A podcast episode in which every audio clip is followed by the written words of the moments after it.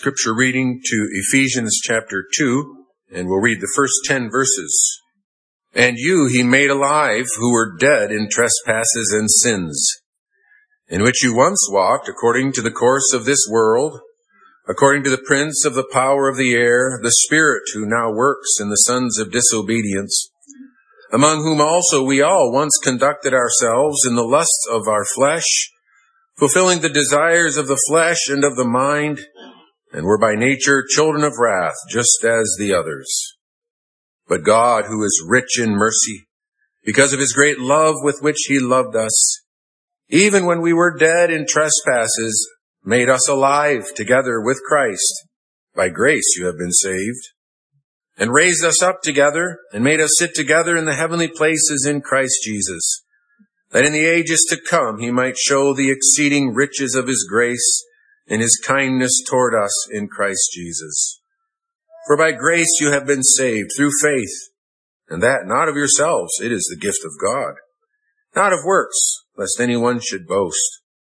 For we are his workmanship, created in Christ Jesus for good works, which God prepared beforehand that we should walk in them.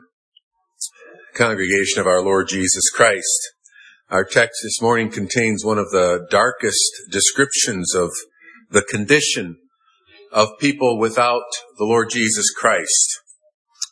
Children of wrath, uh, referring there to the wrath of God. Not as if God falls into a, a fit of temper, but it's language that speaks of God's uh, settled uh, disposition of of opposition and indignation uh, towards sin and sinners. Uh, this language is familiar to us uh, who are familiar with the form for the baptism of infants because it is uh, uh, first of those principal parts of the meaning and a proper understanding of baptism that we with our children are conceived and born in sin and are therefore children of wrath so that we cannot be members of, of the kingdom of God unless we are born again. So this is a, a confession that we make about our own natural uh, condition. Our text goes on to speak of of those outside of Christ as dead in trespasses in, and sins. And uh, to be honest, if there are visitors among us this morning who are unfamiliar with the, with the gospel and the Christian faith, uh, the fact is that you might be thinking right now, what a heavy, heavy kind of passage. What, what a, what a negative passage. Heavy on the negative here. Hardly a, a cheerful text. Hardly sounds like something uh, upbuilding. Hardly something that would promote a positive self-esteem. And actually, as we as we look at uh, this passage, we might say that it is it is heavier than it actually might sound to us upon first reading, because you may notice that those words in uh, verse one, "He made alive," those are actually inserted by the translators. That's why they're in italics. The translators thought, in order to uh, clarify what's being taught here, they they they felt the need to insert these words there you, he made alive, but they're actually not in the original language. In fact, you have to get to first verse five to read that reference of the grace that makes alive. But before that, you just have verse after verse that really uh, it, explains the the dreadfulness of our of our natural condition in sin. we might ask, why does Paul carry on this way? Or you might even ask, why would we have a whole sermon just on the first three verses, which really make up our text for this morning? Verses that don't even really get to the good news, we might think. Why? Well, you recall what Lord's Day 1 says about what is necessary in order to live and die in, in true comfort. The comfort of belonging to Jesus requires a knowledge of our sin and misery that comes first. Jesus Christ his very name, Jesus, means Savior because He came to save His people from their sins. And without a, a, a, knowledge of sin, without an awakening to the reality of personal sin and guilt before God, people will not turn to Jesus Christ for salvation. They, they might turn to Him uh, as a life coach. to give them some help. They might uh, turn to Him uh, for some comfort in their their uh, troubles or their victimhood, or they might turn to Him for for the hope of heaven. But if they do not turn to Him as the Savior from sin, they do not turn to Him truly in faith in who He is. Without the knowledge of sin, people will not seek salvation. And again, that's not just a psychological observation that people won't seek help unless they feel their trouble. That's true. But we're not talking about simply a psychological observation. We're talking about what is a theological truth. Something that is clearly taught in scripture. That conviction of sin indeed is necessary if one is to seek salvation in Christ. He did not come to, uh, to save or to heal those who are well but to those who are sick. Those who are well do not need a physician. And there he is using the comparison of physical illness to speak of the, the sin sickness of our fallen condition. And it's only in the awareness of that that people will turn to the Lord Jesus. But beyond that, and again, we're talking here about what's necessary for people to come to conversion. Beyond that, an appreciation of grace and uh, the motivation to gratitude also is continually deepened by a sobering, humbling realization of the depths of misery from which we have been delivered and from which we are being delivered. And this dark description of sin here in Ephesians chapter 2 serves that purpose. Paul doesn't give this description in order to beat these people down.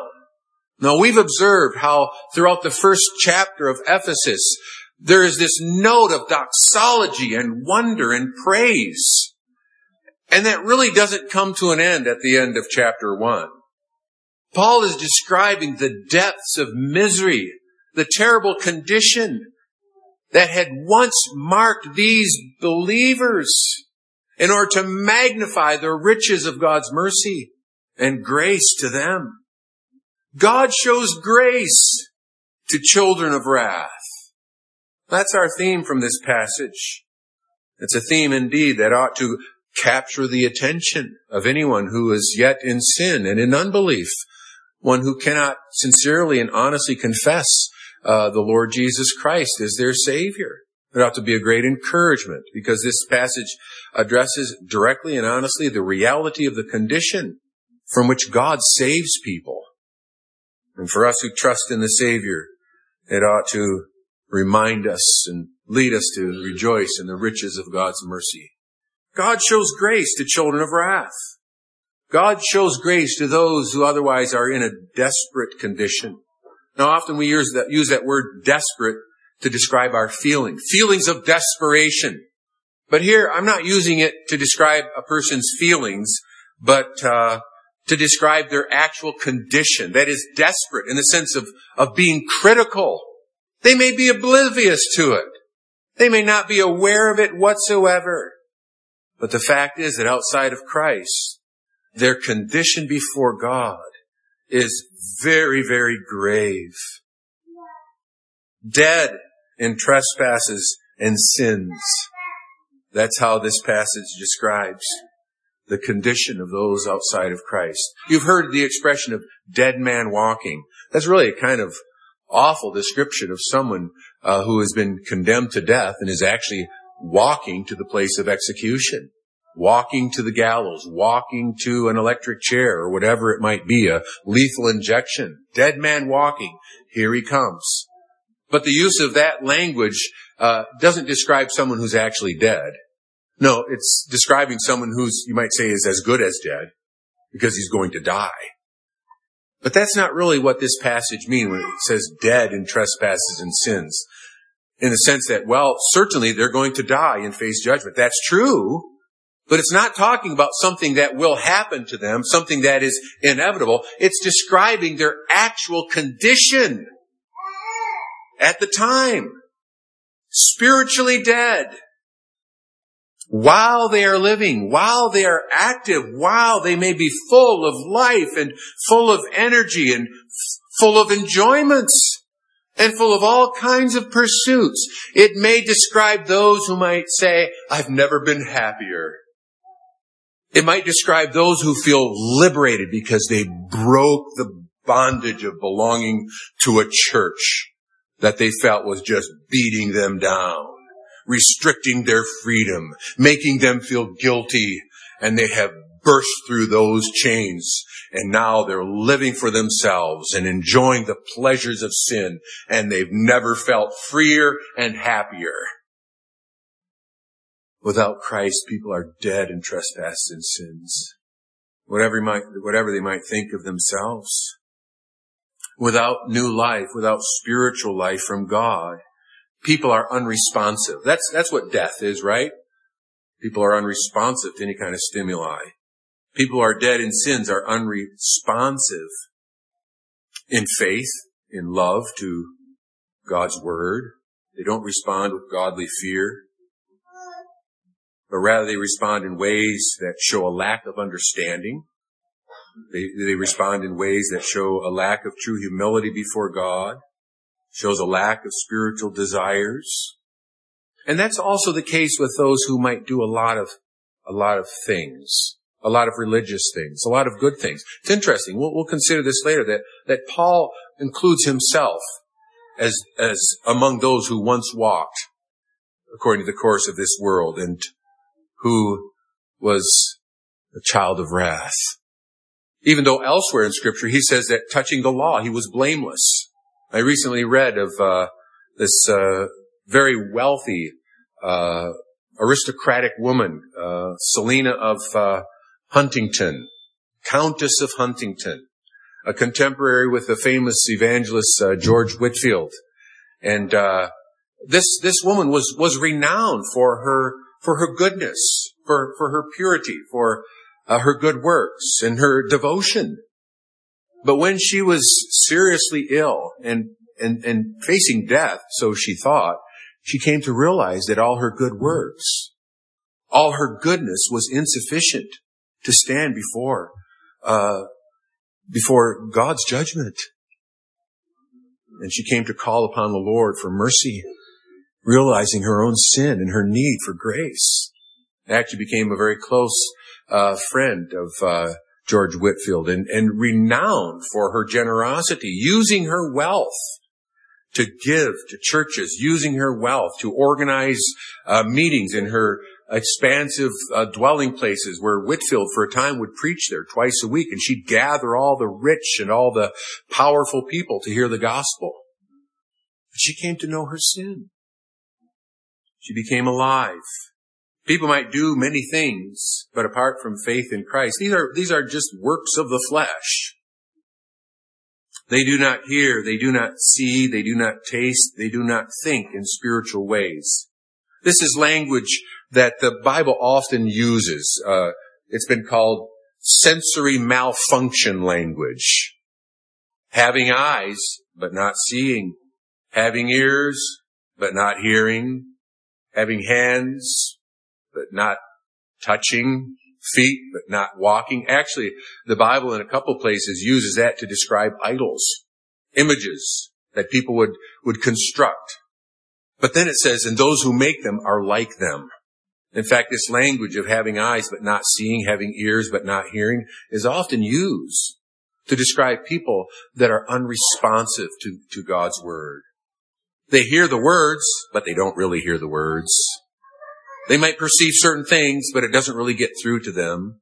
The prophet Jeremiah uses such language when he says, Hear this now, O foolish people. He's speaking to the house of Jacob and in Judah, saying, Hear this now, O foolish people without understanding, who have eyes and see not, and who have ears and hear not.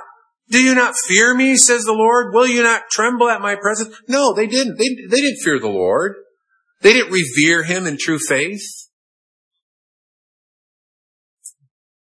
People might hear a lot of things, but they do not hear the word so as to receive it into their hearts. They do not feel the evil of their sin so as to be repelled by it and want to be rid of it. They don't perceive anything attractive or compelling in Christ so as to call upon Him. They do not relish, they have no taste, they do not delight in the gospel so as to receive it in the love of it. They don't love holiness so as to pursue it and desire to grow in true holiness. That's a condition of spiritual death, a condition of spiritual inability, right? Those who are dead, they can't do anything, obviously. But that's true of those who are dead in trespasses and sins. They do not respond in spiritual ways, and they cannot respond because they're spiritually dead. The Bible often uses such language to describe the, the desperate condition that characterizes people apart from almighty grace. Those who are in the flesh, they cannot please God. The natural man does not receive the spirit, the things of the Spirit of God. Neither can he know them because they are spiritually discerned. No one can come unto me except my Father draw him. Unless one is born again, he cannot see the kingdom of God. That is all language of inability, showing the desperation of our natural condition through which the grace of God comes to us. Now again, it may be that uh, someone hearing this rather dark and hopeless sounding description of who we are by nature might object and think that just really sounds exaggerated. It sounds insulting. I may not be a Christian, but I have my values. I may not be a, a believer, but I, I pray. And I may not believe in your religion, but I believe in God. I dare say that most pray, people pray at some time or another when they're in trouble. And there are many, many people who have values that are quite commendable and quite high. And the devil believes in God also and he trembles. So the kinds of things that people would resort to, they really, they really don't uh, uh, provide any evidence of, of spiritual life. Or someone might say, oh yes, but I can change. And in response to that, I might say, prove it. Prove it. Begin to love God sincerely and truly. Begin to love His Word. Begin to love His will. Begin to delight in His worship. Begin to deny yourself. Begin to live for Christ and for His kingdom. Are you really alive for such things? Do you have a heart for such things? Does that describe your aims and your feelings? Well, if so, give God the glory because that's the result of His grace that brings us to endeavor after a deeper love for God. But if those questions might expose the reality that they do not ring true with your own life, well, then you come to Christ in all your hopelessness and your helplessness and your inability to change. And you come to Him for grace, for grace to you as a desperate sinner who cannot save yourself. And when you come to realize that and you come to Christ in that way, and you call upon Him, then you will be saved. Yeah, it's a desperate condition that characterizes our lives apart from the Lord Jesus Christ. But furthermore, and again, this is already involved, but we have to give attention to it because the text does. And that is that it's a wicked condition. In other words, spiritual death, yes, is spiritually inactive entirely. But that doesn't mean that that life is somehow uh, just passive it's not simply a passive condition of misery, but it's a life that is very much active in sin. Dead in trespasses and sins. No one lives a motionless life. We are all indeed on, on a pathway. Our lives are characterized by movement. That's why the language of walking, progression is so typical of the way the Bible describes life. But the problem is, is that without Christ, everyone deviates from the path. Everyone goes down byways and hidden pathways. And that's really what trespasses means. It means to get off the path. And no one is neutral. Every life, every life abounds in thoughts, inclinations, desires, words, deeds, and all of these things measured by God's law, they miss the mark. That's what sins mean. It means to miss the mark. And you notice that it's plural. It doesn't say sin, not simply a, a condition, but sins. Specific actions, thoughts, words, and deeds. Look at all the active words in our text in which you once walked. In other words, you once went from day to day in a lifestyle that was a characteristic of this lost world among whom we all conducted ourselves. That is our, our behavior, our conduct shows what drives us. And probably boiled down to its most simple component, we might say people are driven by their desires. Right? Most basic definition of temptation is sin uses such language in James 1. Let no one say when he is tempted, I am tempted by God, for God cannot be tempted by evil, nor does he himself tempt anyone. But each one is tempted when he is drawn away by his own desires and enticed. And when desire has conceived, it gives birth to sin, and sin, when it is full grown, bring forth death.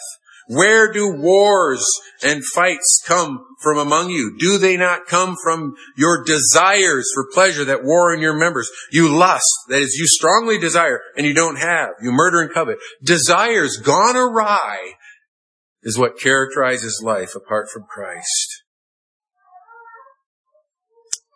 Paul distinguishes in our text also the desires of the flesh and the mind. And that's, that's interesting. Sometimes the word flesh in scripture simply refers to our fallen nature, our, our, our depravity that extends to every aspect of our, of our personality and our being, our, our, our affections, what we love and hate, the way we think, the things we choose. But here in distinction from the mind, it, it, appears to be addressing particularly the, the fact that there are these sensual passions. There are uh, indulgences. There are uh, appetites and cravings of the body. In excess, sexual sins, gluttony, violence. But then there are sins of pride, ambition, and covetousness. And some people might be more inclined to one than to the other. Paul appears to have, have uh, gained a kind of mastery over uh, the overt practices of sin. With respect to the law, he was blameless. But his heart was filled with pride. He had a superior attitude and he was actually persecuting Christians. Some might have an inclination to one or the other, but all of us by nature are guilty of both. Sons of disobedience. Again, that's a rather dark, comprehensive uh, description that Paul uses. It's like sin is just, it's like in our DNA. It runs in the blood. It characterizes those without God. And that's an active, wicked condition from which Christians are delivered, whatever their particular lifestyles and habits otherwise might be. And Paul goes on to describe it as an enslaved condition, according to the prince of the power of the air, the spirit who works in the sons of disobedience. That's a reference to Satan, indicating also that uh, the, the very atmosphere of this earth is is uh, occupied by wicked spirits who are busy, mobile, active in this world. What does it mean to be in, an enslaved condition? Well, we could speak even of the practice of sin. Remember Jesus' words where he says, he who practices sin is a, ser- is a servant of sin or a slave of sin. Second Peter talks about those who promise themselves liberty but are themselves servants of corruption because they're overtaken by their desires and they're ruled by them. Our world uses the term addictions and often it's a word that, that tends to soften and we might say psychologize the fact that when we make idols of drink, when we make idols of sex, when we make idols of food or drugs or work, they become idols that are insatiable in their demands upon us. It's like our idolatrous desires create monsters that rule us and will not let us go and hold us in their grip. And then there is the devil. You know, our world is not really uh, secular as it's claimed. It's very religious. In fact, we might say demonically religious, increasingly religious. The course of this unbelieving world, whatever particular form it might take, is steered by the evil one. That certainly was the case in Ephesus, a city that was characterized, that was famous for idolatry. It had this great temple to uh, the goddess Artemis, Diana. And you remember in, cha- uh, in chapter 19 of, of Acts, you can read how, how Paul and others went and preached the gospel and a, and a great opposition was stirred up because they were viewed as a threat to the sale of idols. And there was a great uproar. The whole city was gathered together in the, the theater, proclaiming the greatness of, of the goddess Diana. For two hours, it said, they shouted, great is the goddess of Diana. Makes you wonder if there were people converted to Christ who had participated in that course of the world, that idolatrous frenzy that really involves satanic delusion and power over the minds of people. Whatever the course of this world may be, whatever the, the, the idols that rule people's lives, even wholesome and legitimate things like sports, legitimate enjoyments that people live for, such that it really crowds out every other interest. Well, the evil one is behind those things as well. He holds people captive to do his will. That's how, that's how Paul describes uh, Satan's power. In humility, correcting those who are in opposition of God perhaps will grant them repentance so that they may know the truth that they may come to their senses and escape the snare of the devil, having been taken captive by him to do his will. He is a murderer of souls and he is a liar. That's how Jesus describes him uh, from the beginning. He works in the sons of disobedience, it says. Well, there's mystery involved here.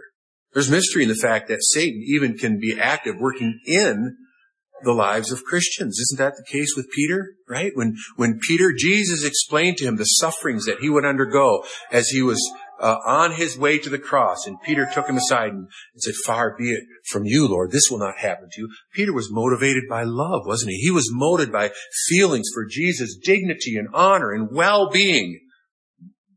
Was he? Jesus responded, get behind me, Satan. And he rebuked Peter, you, you are not mindful of the things of God, but the things of men. With every good intention, Peter was being used as a tool of the evil one to tempt the Lord Jesus Christ. Yeah, he may operate in the minds of believers, but he works in the sons of disobedience in such a way as to rule them. And John, the God, in the, the epistle of John, Paul concludes uh, his letter by saying, "We know that we are of God, and the whole world lies under the sway of the, of the wicked one. Satan's lies deceive and his influence rules over people. So people unwittingly follow his designs. I say unwittingly, un, unknowingly, but that doesn't mean unwillingly. It doesn't mean that they're not responsible. Jesus said, you are of your father, the devil, and the desires of your father you want to do. So no one can say the devil made me do it. Yes, he exerts a tremendous power over people by his lies, his deceptions, but they're willing slaves of him as they follow their own desires that fit right in with his schemes to destroy their souls. And then finally, it's a common condition. It's a condition that we have by nature, a condition that is fallen and depraved as, as being human, fallen. And Paul is very intentional on this point. You, he says, in the plural, as Gentiles together, under the same guilt and under the same condemnation. And then he says, among whom we all once conducted ourselves. And we're by nature children of wrath, just as the others. You know that a great theme of this book, this letter to the Ephesians, is the unity of the church. The unity of Jew and Gentile. And the unity of the church in Christ is the result of shared mercy, shared deliverance from the same plight, from the same natural condition. It's important to see this language in that light also. In the service of the magnitude and of God's grace in reconciling sinners to God and reconciling them to one another by the blood of Christ's cross. And that also means that there's no room either for pride in the church. There's no room for inferiority. It might be that new Christians uh, come to the faith and they they get to know members of the congregation and they think to themselves, oh, these people know so much and these people have been practicing Christian habits in their home life, in their way of thinking about their jobs and in their habits and the way they raise their kids for so long. And I feel so ashamed and I, I don't measure up to these people and I don't know if I could ever get there. Well, be sure that none of us are as far advanced as you might imagine that we are. And as you get to know us, you'll, you'll also know that, that we have our sins and failings and weaknesses. But the fact is that whether people are brought to Christ early in their lives or later on in life, whether they've been spared from a life of overt sin, spared from that or rescued from it, what we all have in common is exactly the same condition by nature and the same riches of God's grace. You might say, well, you know, there's not much in this text about grace. And uh, yeah, we're going to get to that. And I took the time to explain this again because it is such important background. But I would not say that there's not grace proclaimed uh, in uh, these verses. Actually, it's proclaimed throughout. It's it's uh, proclaimed in the, the tense of verbs that are used, such as were, right? We all were children of wrath. We once walked according to the course of this world. We all once were in this condition. Children of wrath become children of God. Uh, sons of disobedience, as we hear in uh, chapter 5, become uh, sons of light those whose lives were marked by uh, trespasses and sins are addressed in this book as saints, holy ones whom God had set apart by grace. Those who walked according to the course of this world, those who walked in the way of the, the scornful, well, now uh, they are called and enabled to walk circumspectly, wisely, and this language of were and once throughout this description of the reality of our natural condition magnifies the grace that makes a difference and delivers us from condemnation and the corruption and the ruling power of sin and unites us together as the Lord's people through Jesus Christ. Amen.